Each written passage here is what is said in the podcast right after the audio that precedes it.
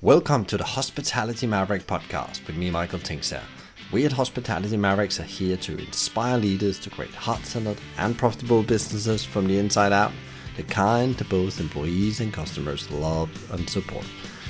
Thanks to BizSimply for sponsoring this episode as our show partner. And BizSimply is the all-in-one HR, workforce management, rota and operations software designed and built by hospitality experts to make every shift run like clockwork. And we join forces to help the industry to find new ways to become even more innovative in how we lead our people how we operate, to how we grow our businesses, to how we serve our customers. Together, we want to share strategies and tools that can make the industry thrive long term, not just survive.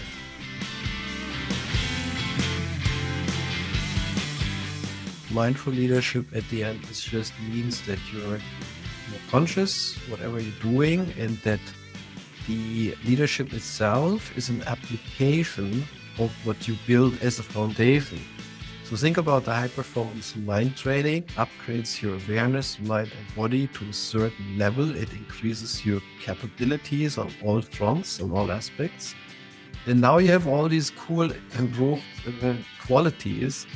And then you leadership is just an application of what you can do with them. Today's conversation made me reflect a lot about if I'm actually doing the right thing to achieve balance between my life and work, and how do I actually manage my energy better. Meet this week's guest, Reiner Kraft, PhD, founder of The Mindful Leader. The Mindful Leader was founded in 2018 and been focusing on how you can find better mindful leadership methodologies to help experienced leaders to achieve new levels of awareness, performance, energy, and resilience. Reiner has an incredible background as a seasoned technology leader, engineer, and scientist at organizations like IBM, Yahoo, Zalando, and Deutsche Bank. Reiner shares his own personal journey, experiencing burnout, and how today and now are helping other senior people to manage the day to day pressure in life and business. We explore how burnout and stress are common challenges for leaders and how mindfulness can play a critical role in preventing burnout and promoting overall well being. We talk about how you can upgrade your level of awareness, your mind and body systematically, and achieve real mindfulness. We talk about what a high performance mindset is and how you can achieve it.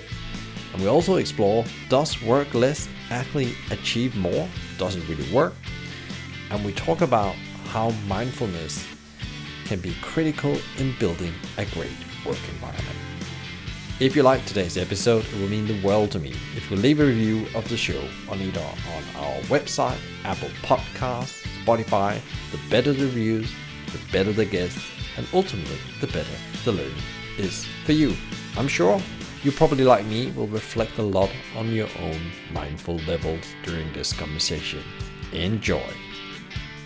Today's conversation, as I just mentioned to today's guest, actually made me reflect a bit as I was preparing because I'm always trying to be in in the now and trying to be present, and and actually that's that's quite a hard toll when you're fighting with your mind. I know a lot of leaders out there are hit with a lot of challenges today, and we're gonna be talking a bit about today how you actually might be able to to manage some of these thoughts better and actually get more mindful, as you says. But we it's not mindfulness is per se; it's actually also how you actually can measure it.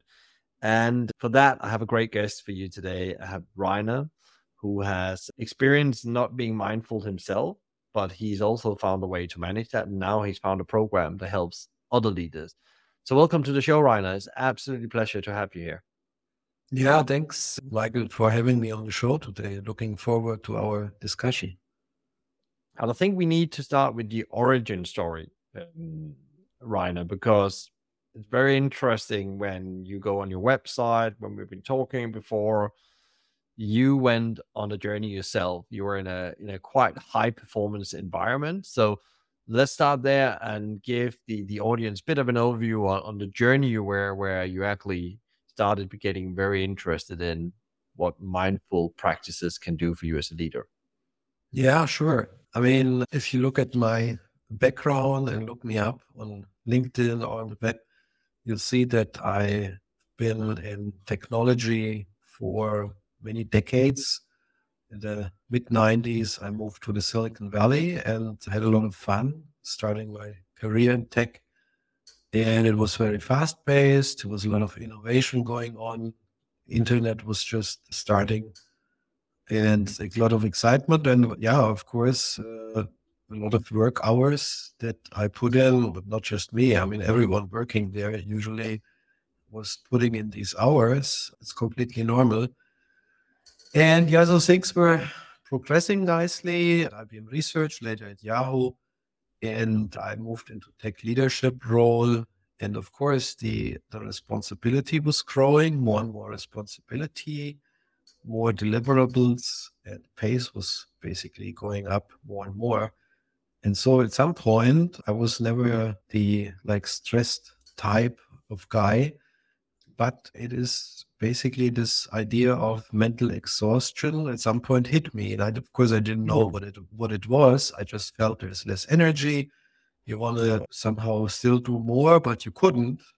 So you were somehow on this this plateau where you basically there were left all of the sounds some limits and so, oh, what's going on? And I had no clue about uh, mindfulness, stress management, and all that stuff. I was just working on focusing on my work.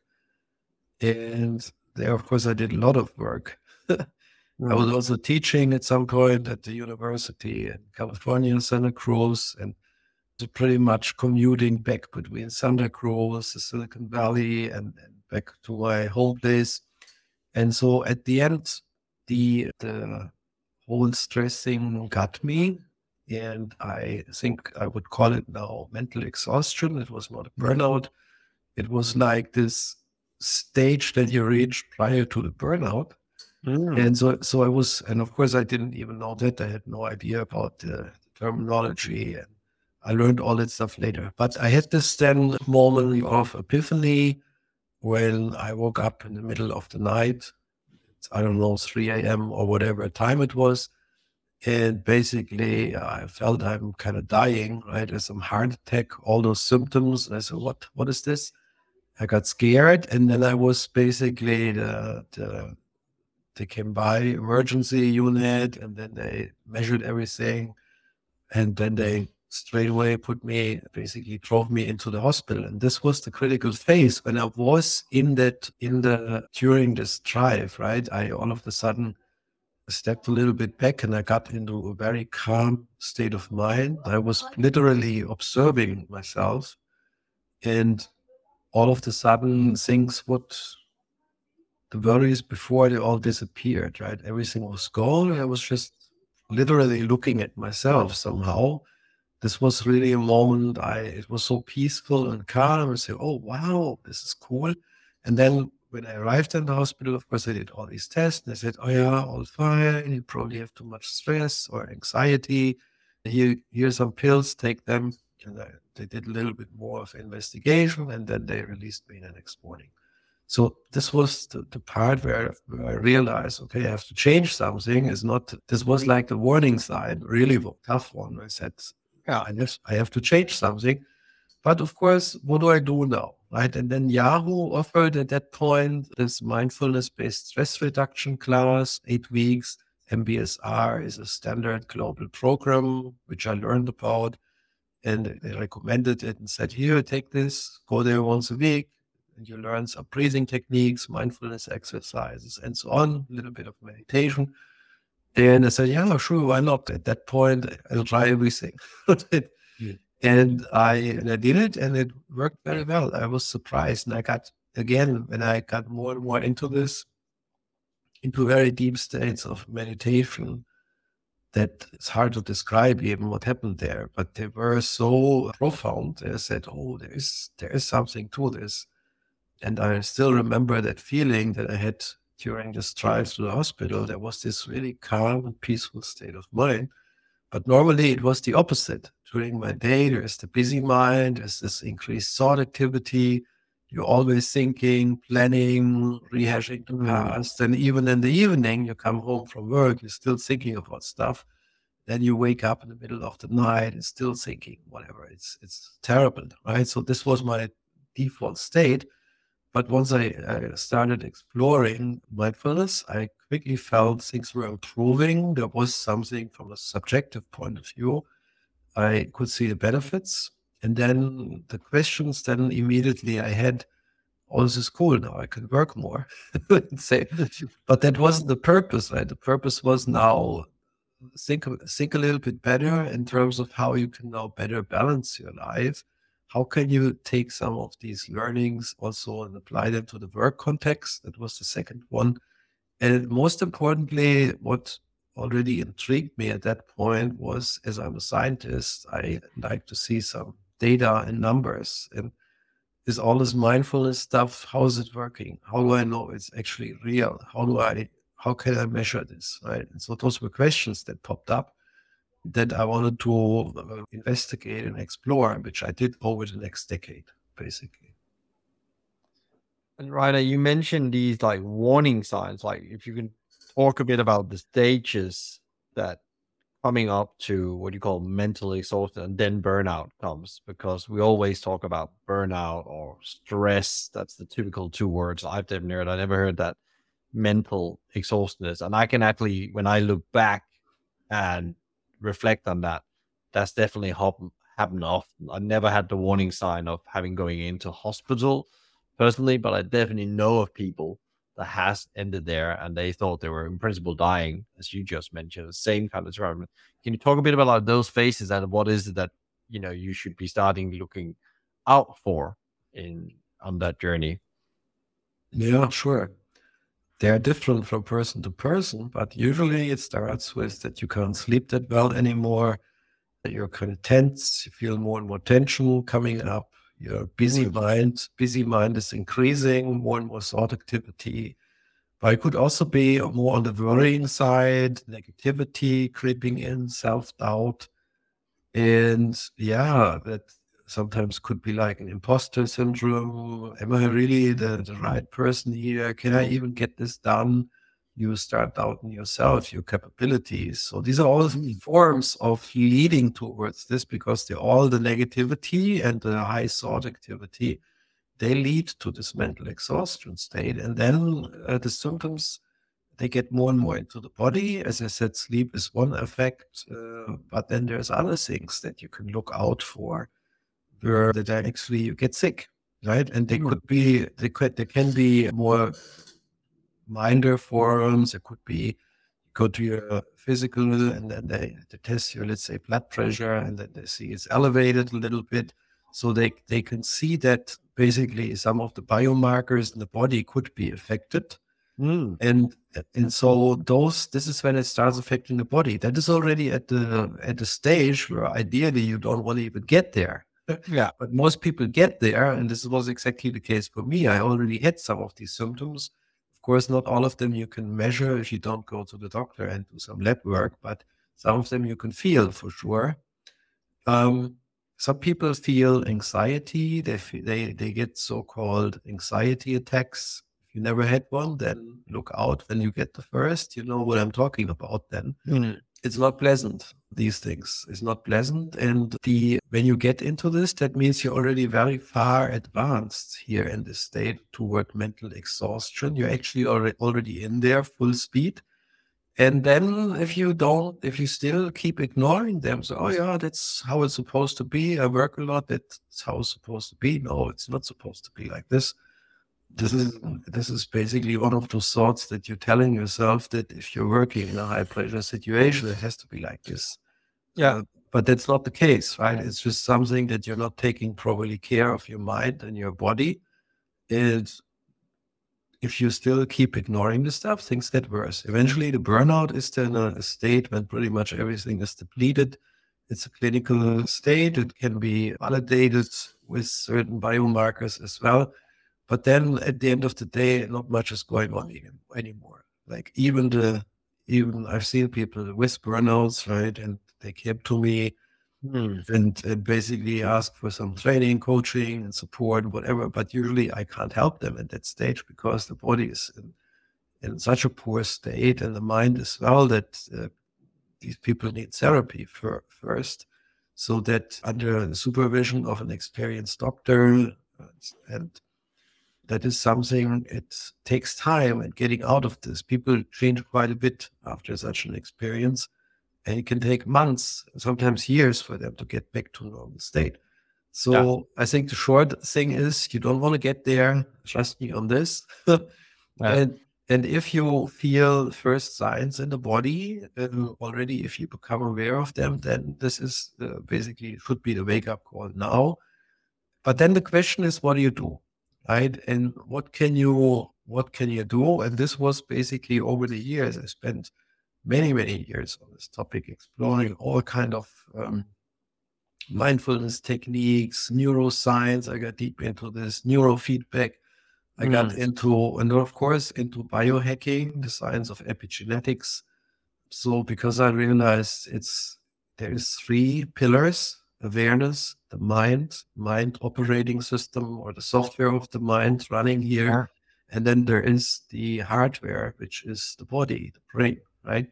And all of them, they need to, we have to take proper care, but we have to have the knowledge and the information on how to do this. And unfortunately, nobody is teaching that stuff in school. Uh, I would argue that uh, kids in kindergarten would need to learn about important things like how to optimize their vitamin D levels, how to meditate, right, and how to basically start debugging the mind. So those are basic skills that people should learn when they're young. and so that when they get older, they, they can rely on them. They can use them and they can then take these techniques to manage their life basically and the career in a much more conscious and effective way. And it's super interesting to talk through those stages. I've actually heard people recently, as I said to you when we started before we started recording as well. I talked with some leaders, so where they are, you know, how mindful they felt, and they were talking about sleep symptoms, you know, the tension kind of thing, you know, the the patient level disappears with people they're normally quite patient with, or their team members or their family or whatever it is. So it's really, really interesting. I think that really, really valuable for people to understand. They get that awareness. Actually, it's now that I need to act. I can't wait. I need to act now. I need to invest now, not to get to, you know, the ultimate thing you said, the burnout, where you don't want to end because that the consequence of that it's huge, huge, huge, and it's very difficult to to get back from. So, so, so the program you created then, from all that experience, Ryan, I was really, really super interested. Just wanted to jump into the phases you created. You know, the Mindful Leader program. Can you talk a bit about that program? How you're taking you both, you both a scientific, but also you know a very spiritual approach to creating that program, and then you also talk about the measurements, how that fit in there, and you know, and how how did you actually get to the idea? from you know i'm in tech now to now i'm going to be running you know mindful leader program yeah so there looks like there's multiple questions buried yeah. after a decade and probably more than 10,000 10, hours diving into these different topics at some point you get really good at this and then i decided at some point uh, a few years ago that uh, I wanted to shift in my career since I've been, I felt like I've been through all the different stations around tech leadership. That's great. Let's do something new. And this is when I founded the Mindful Leader because I wanted to use these learnings and teach others, help them, mentor them, coach them. So, on how they can take advantage of those things to become a better person, become a better leader, and yeah, increase their level of uh, well-being and just get their mind in a better state, which is so profound if you know how mm. to hmm. do it. And initially, I was working more as an executive coach, leadership topics with experienced executive tech leaders, but also business leaders. And when I was working with them, these typical topics that I mentioned before, right? The, the busy mind, the stress situations, negativity, worry, self doubt, all the good stuff, which I summarized as this term, the monkey mind, right? It's the state of this little monkey in your mind bouncing around. It's not something mm-hmm. I made up, it's been around in literature for thousands of years. But the monkey mind is really what I figured out. This is the source of all the problems. And then I figured, well, how can you tame the monkey mind? How can you do it? Because people always asking, how can you do this? I need this now, tomorrow, or even better today. How can I tame the monkey mind or how can I get out of this stressful mode, stop the busy mind? And how do I know it's actually working? mm. And so that was the that was the question. And so I thought, well, for me, I know how to do it. How can I teach others in a very structured way? And this when this idea came, what I now refer to the high performance mind, the high performance mindset, which is a combination of increased level of awareness, an upgraded mind OS, mind operating system, and an upgraded body, putting these three things together. And that is what I refer to as the high performance mindset. And so then I created this program because for me to scale and reach many people here on this planet was to create the program. And as I'm a techie structured guy, right, I like systems, I like numbers I mentioned before let's make this executable and make this use an agile approach, same that we use for develop software. Let's do like weekly sprints, boom, boom, boom. And let's work in parallel on these three threads of execution, awareness, mind, and body. Mm. And hmm. for every every week there's a focus topic that it's not getting too much. People usually have a lot of workload. So to be able to participate in a training like this, it has to be still uh, doable mm. from a time commitment. So I figured, well, someone 15 minutes, 20 minutes max a day, that is, someone can do this if they really want to see results. There is no free lunch here. No. so if they, they are able to put in these 15 minutes every day, Monday to Friday, do a little bit of reflection and a few of the exercises, then that could work. And the focus was teach them the knowledge so that they have the knowledge, but then it was the more important part was how to operationalize that knowledge into your own life because we're all different. We have different schedules and stuff going on. And we need to kick this like I give them a menu, right? Here's all these items that you can do. Let's pick a few, try out. And then as it's agile, right? And we need to also know where we are in terms of baseline. We need to do measurements. And so it was very clear, and I developed this already years ago because I wanted for myself see how I'm doing. yeah. And so you need you need KPIs for awareness, you need KPIs for the mind, and you need KPIs for the body. The body usually is the easier one because there's biomarkers in biohacking community, functional medicine. It's very clear. There's blood work. There's some laboratory tests that you can do. So that is the, I would say, still complex, but it's the easier part. For the mind, it's a little bit more tricky. And initially, it was very fuzzy, right? So, what is a mind KPI? What is awareness KPI? So, I kept investigating and then eventually it arrived at many of these KPIs, started baselining them, tried different interventions. Let's, let's improve here. Is it working? No, not really. Let's try something else. And so that is the whole approach where in the high performance mind program, I give people all these different options and here, here, here, here. While I teach them how to set up a baseline, how to basically do the tracking. And then they can figure out, is it working for them or not? And if it's working, do more. If not, iterate, pivot, do something else. And that is the, I think the success of the program is that there is real transformation happening because these KPIs are going up for you. That's one thing that you see. Oh, okay, great. On my spreadsheet, I see there's there's a, a uh, lift here in some of these KPIs, but this is actually stuff you feel, right? It's not just KPIs, but you actually feel that. You feel breakthroughs happening in your life.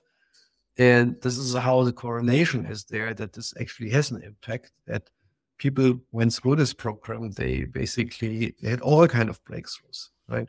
It's of course also different from person to person what kind of breakthroughs they, they achieve, but it's all good stuff. And that's why, of course, when I created the program two years ago, and then I had a pilot, we're iterating, people got in there, tried out, worked well. Some, I remember at the beginning, complained is a little bit too fast paced.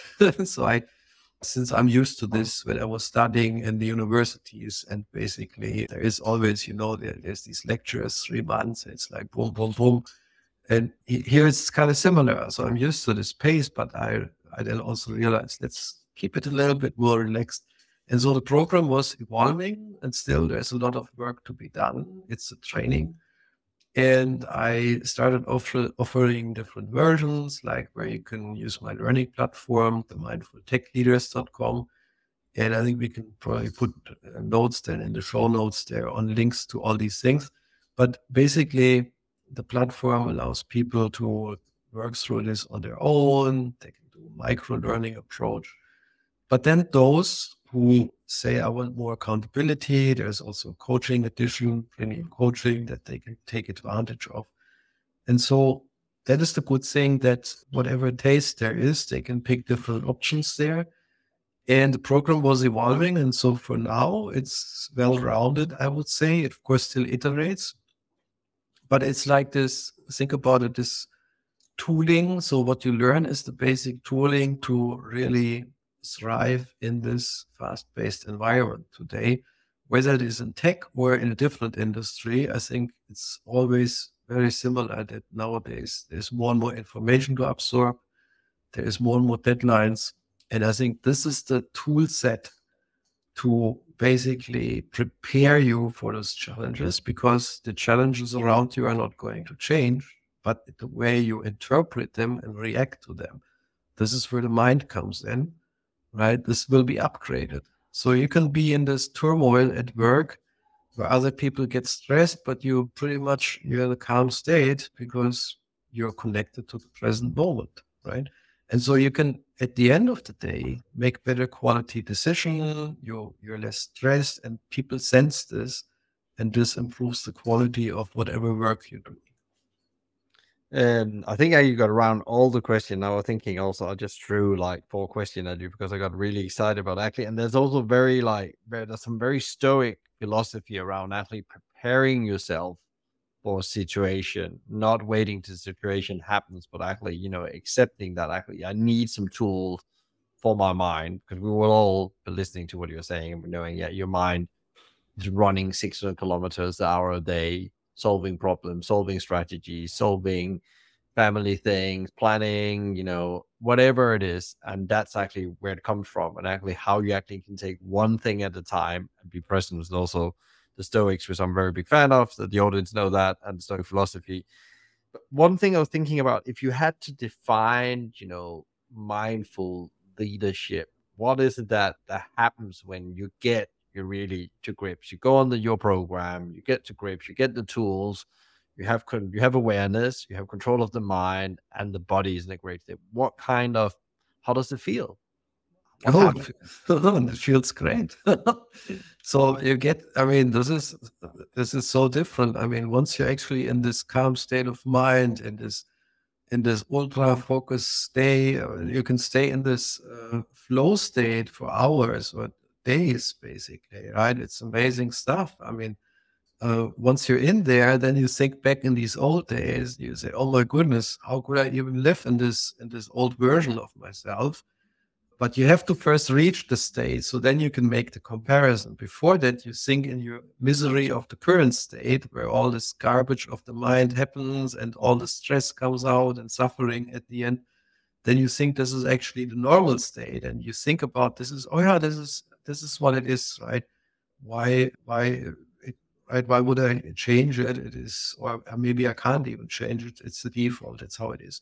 So, but once you do this transformation and the transformation is happening, if you basically keep measuring on these KPIs, the KPIs get you there. It's like this vehicle, this this mechanism that gets you into the state. And once you reach a certain state, level of present awareness, level of consciousness, you can pretty much at that point the tracking is is less work you can stop tracking some of the stuff of course some things you still want to track even that in that stage but life is uh, quite different from here and so the quality of life is quite different and then of course everything is affected on personal level and work level so that's why leadership mindful leadership mindfulness, mindful leadership is just a fancy term. I mean, it means mm-hmm.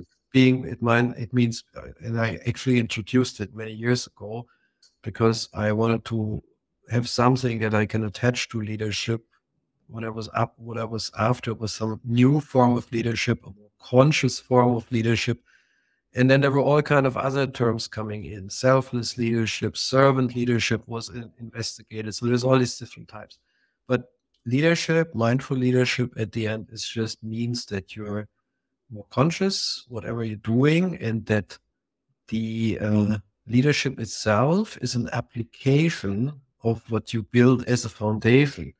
So think about the high performance mind training upgrades your awareness, mind and body to a certain level. It increases your capabilities on all fronts, on all aspects. And now you have all these cool improved uh, qualities.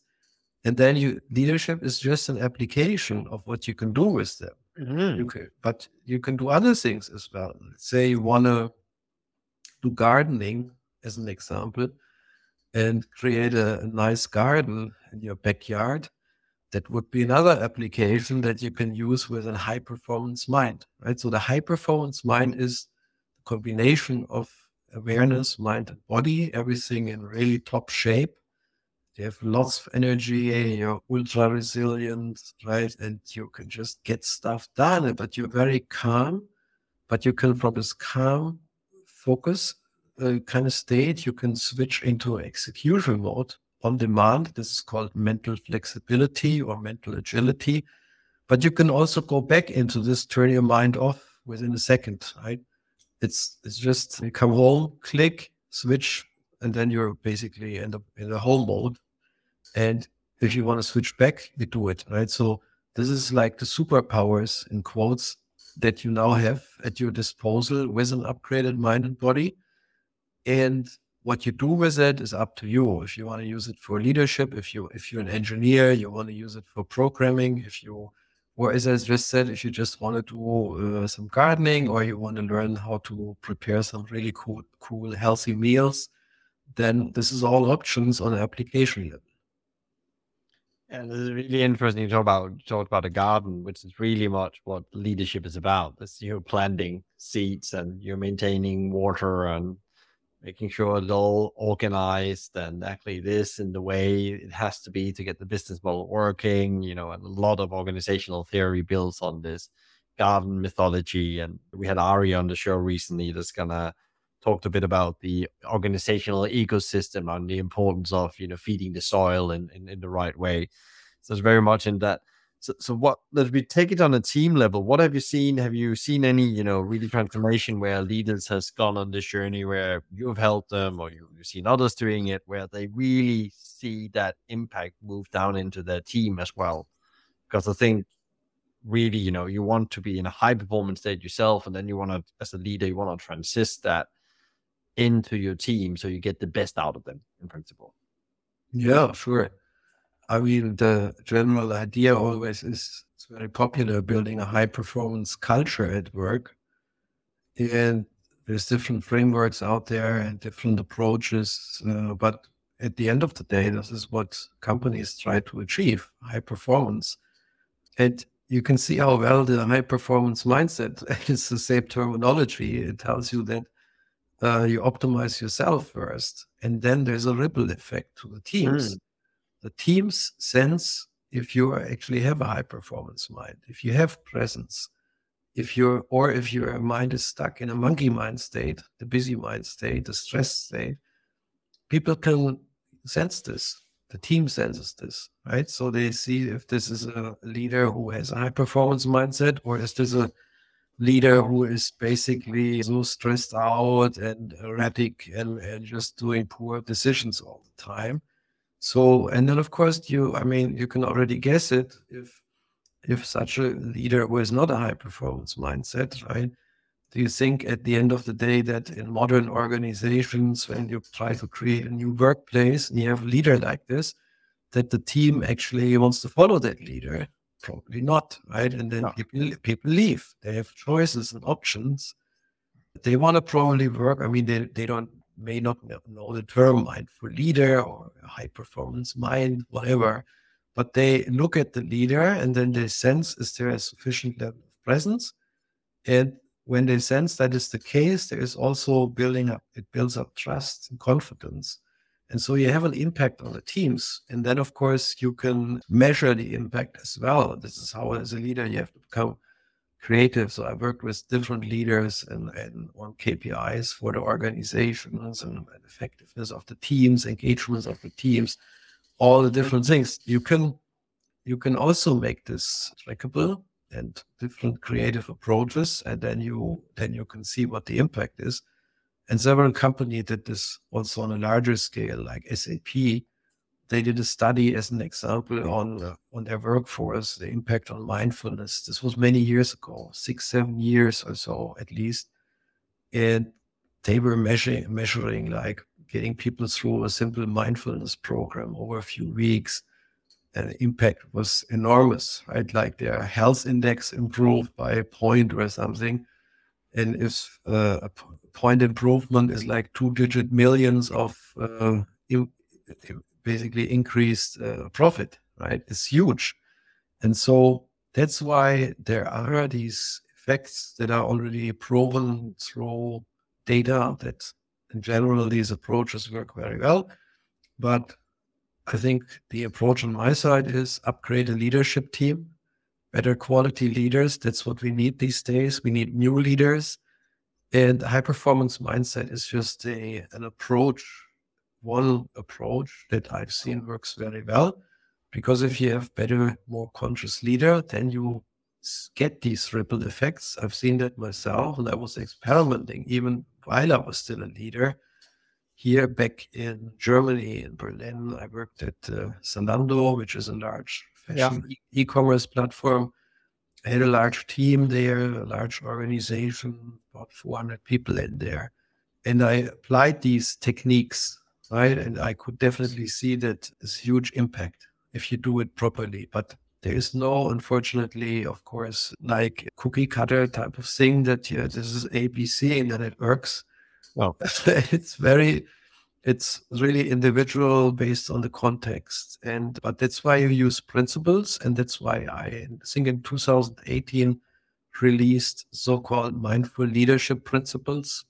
And they have become very popular, widespread, thousands of downloads. They basically on my blog, mindfulleader.net, where they look for these mindful leadership principles and they give guidance for leaders in terms of how to approach it. And this is what I've experienced then is uh, so impactful. But here comes the but. People read these leadership principles and it immediately resonates with them and they, they say, yeah, this makes sense. But the problem is they can't execute on them.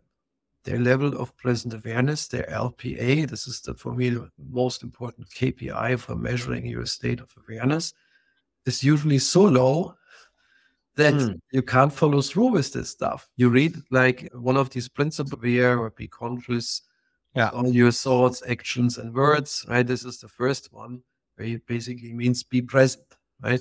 But people can't be present because they, they try to be present. And then in the next moment, there is a thought coming up. Then they get identified, connected to the thought. And then the thought triggers another thought and another thought. And they're basically daydreaming the whole day, right? So they can't be present. And that means without training, unfortunately, these principles look like a nice thing, but they can't follow through. And that was my experience. And that's why I figured there has to be a way to help them to, to reach this heightened state of awareness, to upgrade the mind, because that is the condition first. You need this awareness to upgrade the mind. You need also this awareness to upgrade the body. And so how can that be done? Right. And that's why this is when this whole program came about.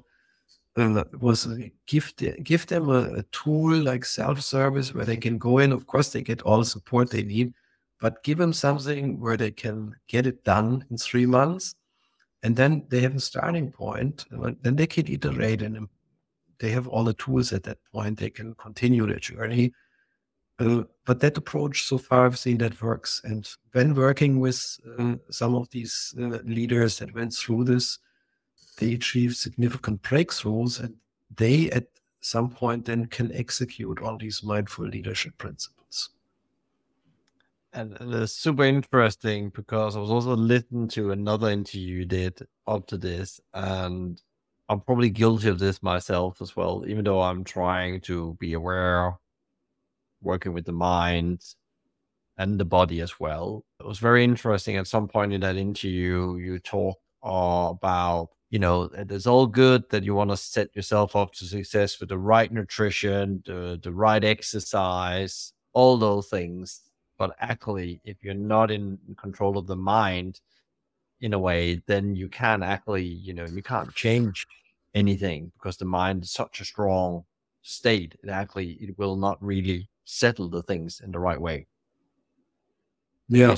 talk a bit more about that, Reiner, because I thought that was super, super insightful for myself because like lots of people spend lots of time on exercising, meditating, maybe even, but they're not really in a conscious state when they do it. Yeah, I mean, that's the problem, right? I mean, there's this people usually do random stuff. Right? It's completely random. They try, they read something about meditation. Oh, there's meditation. And then they're curious and then they try it out and they can't sit still for a minute. And then they say, oh, this is not working for me. Right. So after one minute, they already get bored and they, oh, no, this, is, this is not good for me. They try other things. They go to the gym. They try workouts. They maybe try some fat loss programs. They detoxification programs. They whatever they try, whether it's an intellectual thing or a thing more for the body, without proper awareness, it can't be done. It's just random stuff and of course, you can have luck. I'm not saying it's not working. I mean, this is how I did it a lot of random stuff over the years.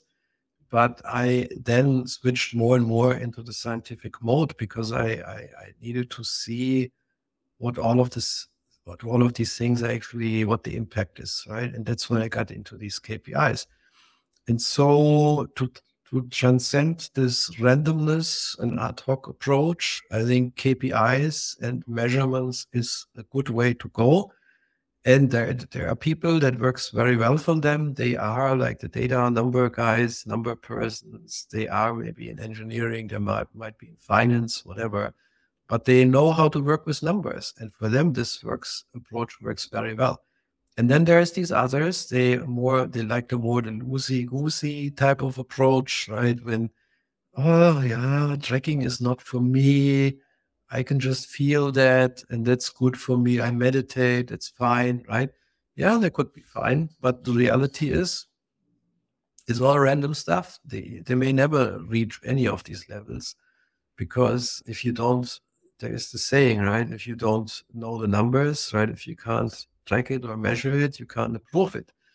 And so that is the thing, right? That the this discipline using this type of tracking is widespread and the, uh, default state in the business world.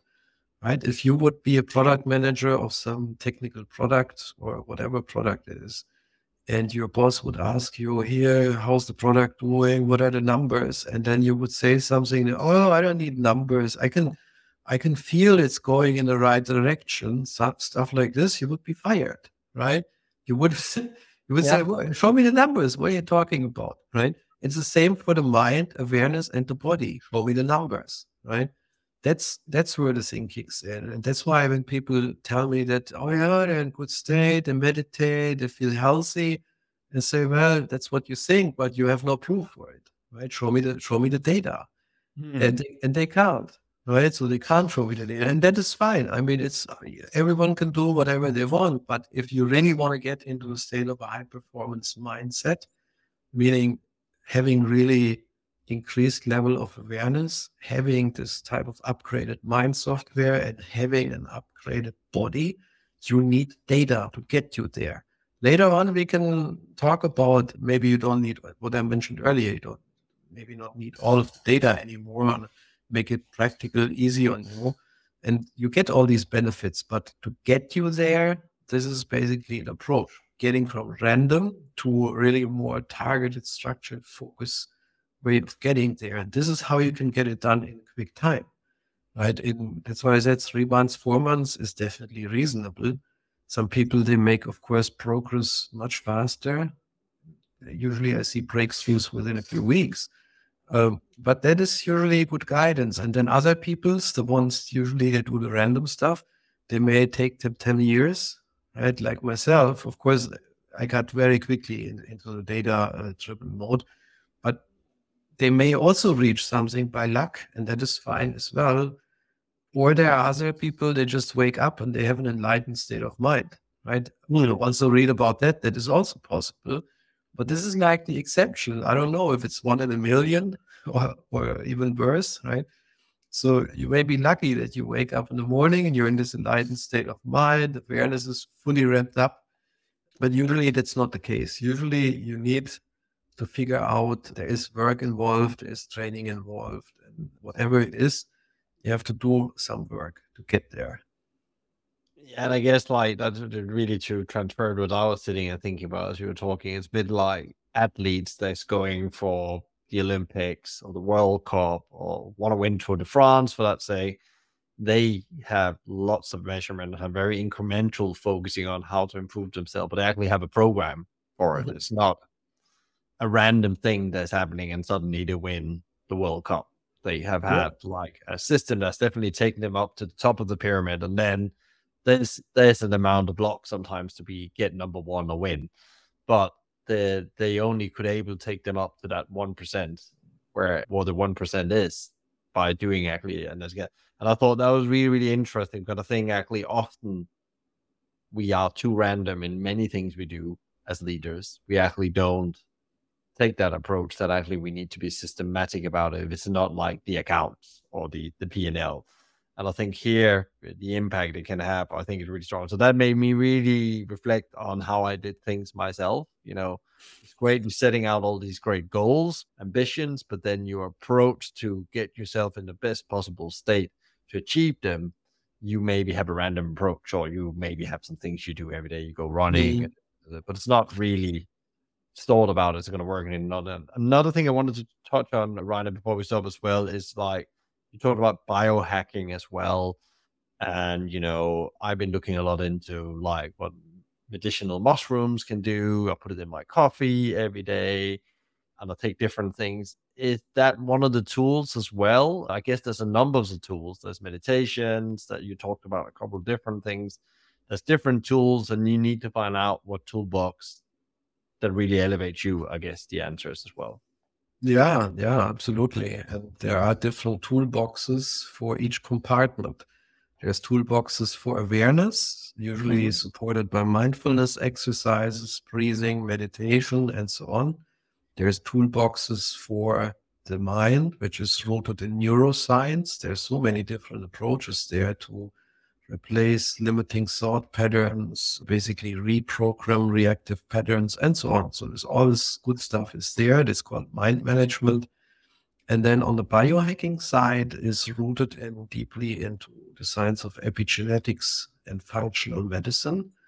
So it really, and this is the whole problem for all these three things. There is a lot of learning that you have to do. I mean, you you may yeah. do some random stuff, but you have no clue how this all affects each of these aspects, let's say the body, the different systems in the body. You have to become aware what are all those systems in the body that need your support? How do I know they're working?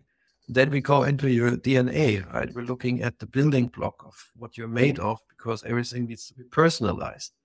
You can't just pop in some pills and then hope it works. You have to know do I even need these pills? Let's say mm. supple- supplements right? Is that helping? Or the mushrooms, do they help me? I mean, there's so many type of different medical mushrooms.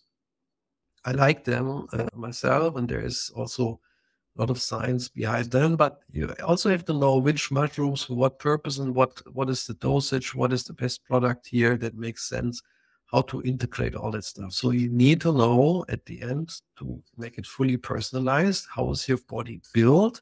So you have to understand how, on a cellular level and from a system perspective, your body works. So that means sophisticated, detailed blood analysis, which is usually the case when you go into the functional medicine space. So you have to know then what biomarker you have to basically look at. And then there is an intervention if they're not in a, in a good range, how to optimize them. I'll pick an example, vitamin D. This is so impactful from a scientific standpoint, uh, in the last 10, 20 years, more and more data has emerged on the vitamin D importance to regulate your gene expressions. Mm. And and if people don't even realize this, right? It's sometimes not even on the radar. Maybe the doctor looks at it and says, "Oh yeah, this is a value looks okay, but the reality is this is a very poor value. And the mm-hmm. impact is when you think about epigenetics as the software that drives your genes, then vitamin D is the key to unlock that. Right. So that means with a poor vitamin D level, your basically body is able to regulate up to 50 gene expressions. That's it. But with a really good, strong, optimal therapeutic level of vitamin D, your body can regulate more than 2000 gene expressions so go from 50 to 2000 this is a this is a game changer right in terms of how your body runs as an oiled machine right? If yeah. you can only regulate 50 of these gene expressions and the rest you can't regulate then you're in trouble right? Because yeah. why, why is this important? Well there could be some, some genes that are basically tumor suppressing genes. And those you want to have turned on. You want to lots you want to have lots of building blocks in this uh, in the space of treating uh, basically hindering these cancer cells to spread in your body right this is a good example and swell it and so vitamin d is the key to unlock this but most people they they have no clue about it how to even measure it it's not that trivial it's complex you need usually a functional medicine doctor who is really familiar with this to even do a, a, solid analysis, what your current state is. And then based on that state, you have to have a personalized approach of getting these values in good shape. And vitamin D is just one piece in the puzzle. There is 20, 30, 40, 50 of these different things that you have to mm-hmm. bring in order to get your body in good shape. And so I studied, as I said, many, many years in these. I got deep into epigenetics, functional medicine, and so on. And as a scientist, this is like a playground because then I, I, I realized, oh man, this is even cooler than like writing software systems in the business world. Here I'm actually writing the software for my genes, for my body, right? Which is epi- through epigenetics. But you also have to understand how the body works. This is the DNA level. We're doing DNA analysis. You look at, let's say, the 60 most important genes. They affect different systems. And then you have a good clue how that body is working. And then you can use the blood work to validate that, oh yeah, this is indeed like this. Here we have to do a little bit of upregulation, downregulation, stabilization, optimization. So it's the, the genes. It's not like in these old days that people say, oh, there's this gene and now I get cancer or whatever. No, that's not the case. The, the idea is there's multiple genes and they're basically influencing this uh, productivity and the overall state of the systems that are running into my in, in my body like let's say detoxification is one right and they affect the quality of the detoxification as an example. And so then i need to know what can i do now to change the software so that they work well right? And that is that is cool thing. And this is what biohacking is all about to work with all kind of different interventions, fasting, sleep optimization, sports, exercises, breathing, supplements, light therapy, whatever. There's so many cool things you can do. And uh, but I mean, they work very well. That's what I did. I upgraded my body in the past five to six years, roughly, and got all these markers in really good shape. I even decreased my biological age by 10 years, which is cool. So I, that's even that, see wow. this is this is when you get results, right? So uh, now I'm in the mid 50s. I'm basically in the biological side, I'm in the mid 40s. And this was a measurement I did last year. Of course, I did now more things this year, and I'll do another measurements in a few months. I'm probably uh, my hope is I'm getting back, to the early 40s as a next step. So 15 years the cutoff from the from the age. And that is all this area of longevity, which is really cool. But you know what you you have to basically know what you're doing. You have to work with some experts in the fields. It's otherwise not going to work. But going back to this, you need this high level of awareness. Otherwise, it's not going to work. You mm. can't basically, you see people going on these fancy diets or, or whatever new fancy program they do it a little bit and then they basically get stuck and then they get out and that's it. This is problem with awareness. So first, that's why I always said awareness is the root foundation of everything. And then when awareness goes up, then you work on some biohacking. And of course, there is a lot of information to absorb and learnings, and you need certain expertise. You need to work with experts in that field. But before you even do that, you upgrade awareness, then you upgrade the mind, and then you work with the body. Right. And at some point, of course, it becomes more parallel execution. Yeah. But this is the order that I found in my experience makes a lot of sense. Well, that was really helpful because that was one of the things that we just have to bring it up in the the big picture. Where do it actually starts? And this actually starts with the awareness. And most people would think, oh, I would love the body bit first because you know you just said I want to go on a diet, I want to hack myself, but actually we need to start in the other end to get sufficient yeah. results in the other end. I thought that, that was really really helpful as well, and that was one of the things that really made me reflect on some things as well as I was preparing for this. A last question, Reiner. What top advice would you give to, to leaders out there? They are, they are trying to build a business as a force for good. Yeah, I, I, definitely. If you have listened now to this episode and some of the topics are resonating with you, I think start exploring basically the whole area of boosting your level of present awareness. And there's simple ways to do this. I think learning how to first establish a baseline on your level of present awareness, your LPA, this is where I would start with, right? To learn how can I how can I step a baseline, establish a baseline so that I know how aware am I. And that can be done, that can be learned. It's not so difficult. And you can learn it you can start tracking it so that you know where you are, right? And then you can pick whatever mindfulness program, breathing exercises, meditation, yoga, whatever, and apply that for a few weeks and keep measuring. See what happens to your LPA, right? And so that's why I, I think this is how to get started is learn how to track your LPA there's articles on my blog, The Mindful Leader, Leader where you can read about it. There's videos there. I mean, it's it's learnable, doable. Of course, I have the I mentioned the training and all that stuff is available as well for those who want to really go deeper. But I think this is how I would start. And then you start after that, you basically learn about mind KPIs, you learn about body KPIs, not all of them, but just a few. And then you basically work your way through to not get overwhelmed. But over time, this becomes a new lifestyle. And this is the high performance mindset lifestyle. It's that is what it actually is. It's a lifestyle. Mm. And it evolves. It's never done. You, you're never done with any of this, right? But you now have the in this lifestyle, you have a framework that you that can guide you. Is it helpful for me or not? Look at KPIs and then you can quickly tell it's working or not, right? And this is where you get to. And then, and then of course, while your awareness is increasing, then start to look on the application level. Are you a business leader, tech leader? Are you an engineer? Are you an individual contributor?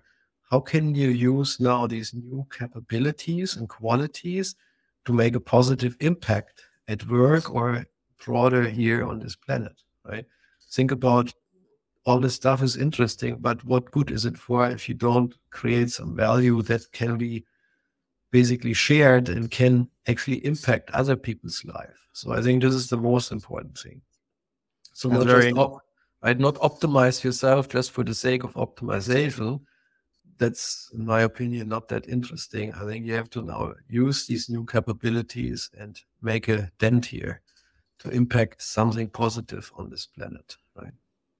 Yeah, and that comes very much to the, the reflection I just had. It's about, you know, you can't lead others before you can lead yourself, or you can't impact other things positively if you can't impact yourself positively. That that's really good. Reiner, where where can people connect with you? We'll of course put the the website in the the show notes as you have the blog and all the the good advice. Where where can people connect with you if they want to learn more, if they want to explore mindful leadership? Yeah, no, definitely go to the mindfulleader.net. Link will be there. I'm on all social media channels, LinkedIn, whatever. Right, so YouTube there's links on there in all those different things. I mentioned the blog, I mentioned the high performance mind program, but the mindfulleader.net is a good starting point. And then definitely, if you have questions, reach out to me. I'm always uh, responsive when it comes to inquiries.